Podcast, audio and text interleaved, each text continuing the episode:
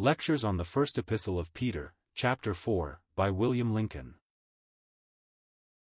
The opening verses of this chapter are a continuation of the truths taught at the close of Chapter 3, the practical application of them to us.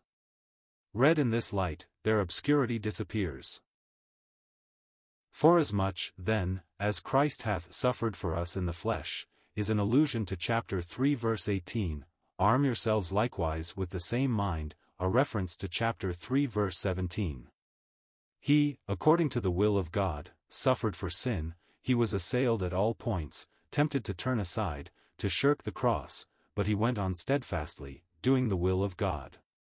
We are to arm ourselves with the same mind, living no longer after the desires of man, pleasing ourselves, doing as we like, but making it our one business to do the will of God. Verse 2. In Christ, there was no will of the flesh, but in us there is, and we either yield to it or to God's will.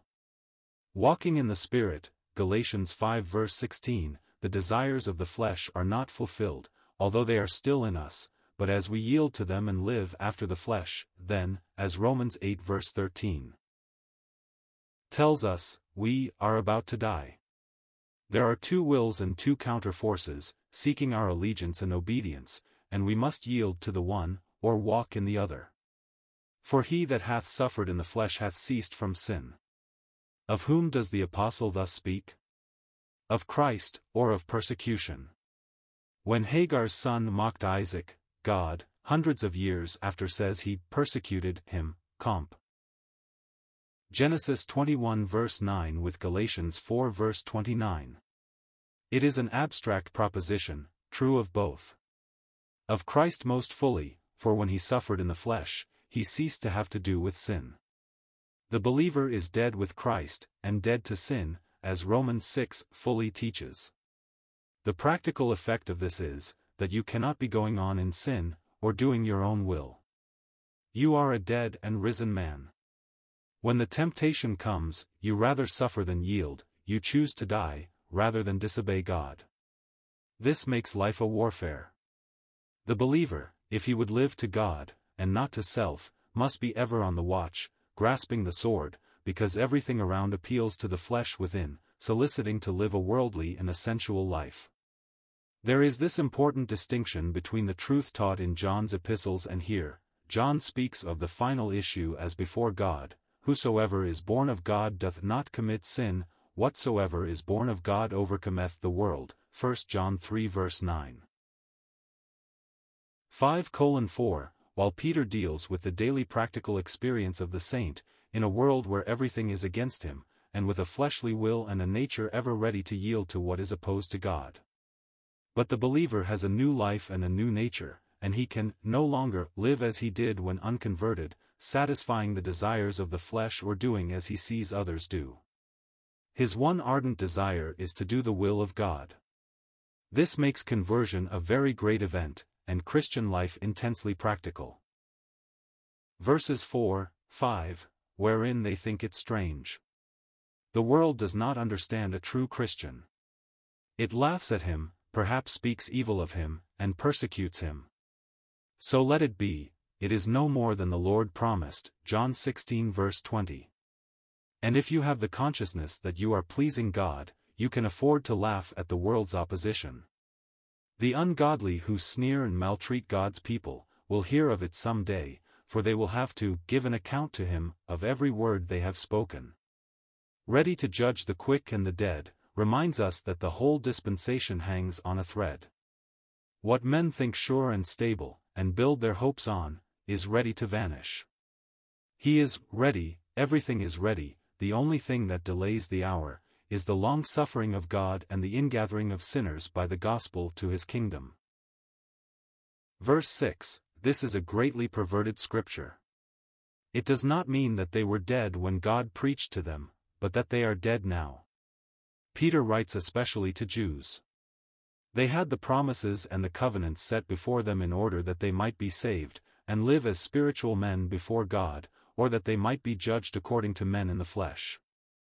Then as now, sinners needed to be born again, and although these had not the indwelling Spirit as believers have now, comp John 8 verse 39, 16:13, yet they had life, and they lived to please God by the Spirit. Psalm 51 verse 11. Verse 7, the end of all things is at hand. Christ has been rejected by the world, the testimony of the Holy Ghost is being now rejected, and there is nothing to follow grace but judgment. God reckons from his own standpoint, judges in his own light, and he would have his people do likewise. He directs us always to the end.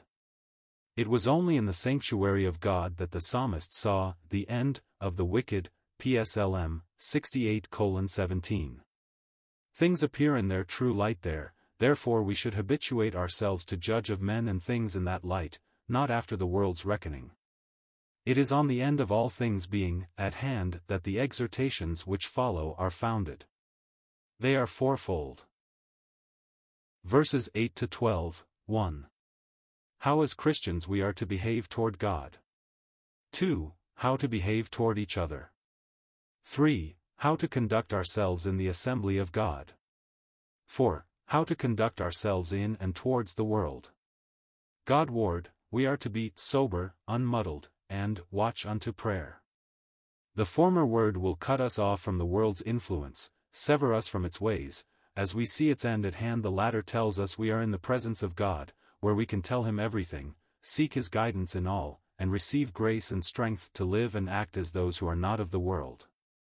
Peter may here have in view that chapter in his own history when, failing to watch and pray, Mark 14 verse 38. He became muddled and mixed with the world, denying his Lord. How easy it is to do so. Oh, let us keep ever in view the end of all things at hand, it will keep us separate and dependent. 2. Have fervent love among yourselves. Not charity, which as the world uses the word, is a nauseous and worthless thing, but love, fervent, or extreme love. This alone will keep saints right with each other. Then follows a quotation from Proverbs 10 verse 12, love shall cover the multitude of sins. This does not mean that we are to wink at sin or suffer it in our brethren. To do so would not be love, such as God's love is to me, but a false liberalism. But just as God has found a way at great cost to cover a multitude of sins, not winking at them, but righteously dealing with them, and so acting toward us in grace that we acknowledge them fully, so we as imitators of God and beloved children, Ephesians 5 verse 1, are so to seek lovingly, faithfully with tender hands and many tears, to turn the sinning one from the error of his way, and then shall we save a soul from death and hide a multitude of sins, James 5 verses 19 to 20. Love will tell our brother his faults, after we have wept and prayed over them in secret, with the yearning desire to deliver him from them, but love will never whisper them to others behind his back, and all the time pretend to have great affection for him. 3. In the assembly. If God has given you a gift, you are to use it according to the ability that God giveth, for the help and edification of others. There are two sets of gifts mentioned in the Word, those are Ephesians 4 verses 11 to 13 and 1 Corinthians 13 verse 28, then 7 in Romans 12 verses 6 to 8.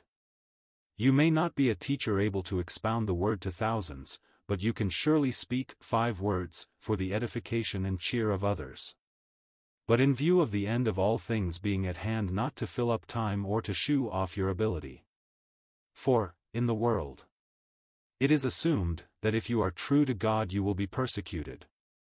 It may only be the curling of the lip or the scorner's sneer, but God counts that persecution.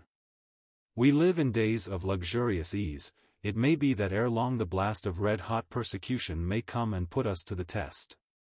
Would you think that strange? Would you be alarmed and flee? It is no more than others suffered, and the Lord promised, John 16 verse 33. Yet how few would rejoice to become sharers of Christ's suffering for righteousness' sake, in a world where he was rejected. That when his glory shall be revealed.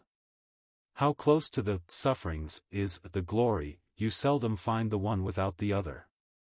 What is glory? The uncovered excellences of Christ. The angels do not behold him in all his glory, that sight is reserved for the church. we shall be the first to see him as he is. 1 John 3 verse 2. What a sight that will be! Just to think, we shall gaze upon him in all his peerless, matchless excellency, as he is, and be like him. If you have suffered a bit for him here, you will be glad with exceeding joy then. Verses 14 to 16, reproached for the name of Christ, not for the name of a church, or a creed, not for some pet name of our choosing, but for his name.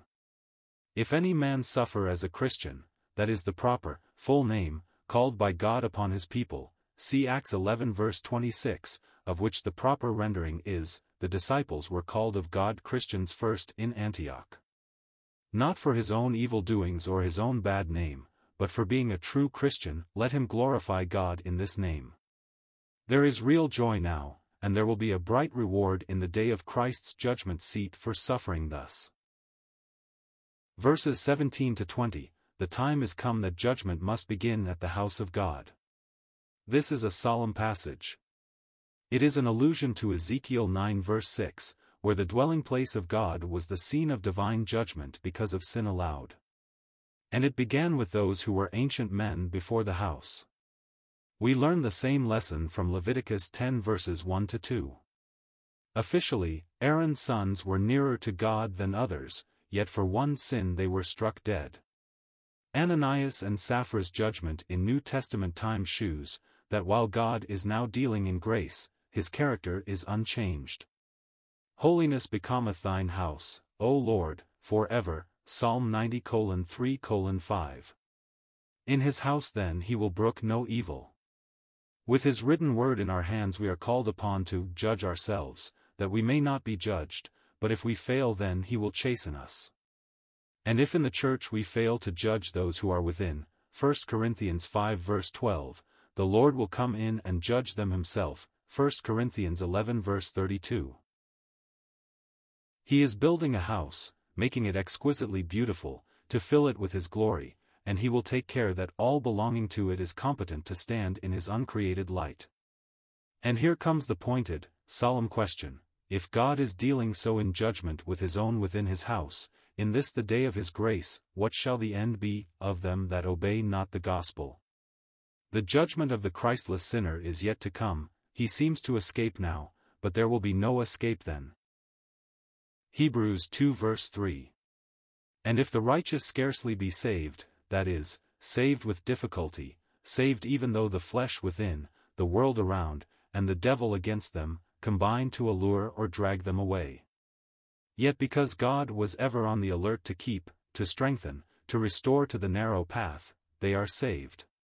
But it took the exceeding greatness of his power, Ephesians 1 verse 19, to do it, a stupendous work, the full extent of which we shall only know, when we stand with him in glory. Where shall the ungodly and the sinner appear?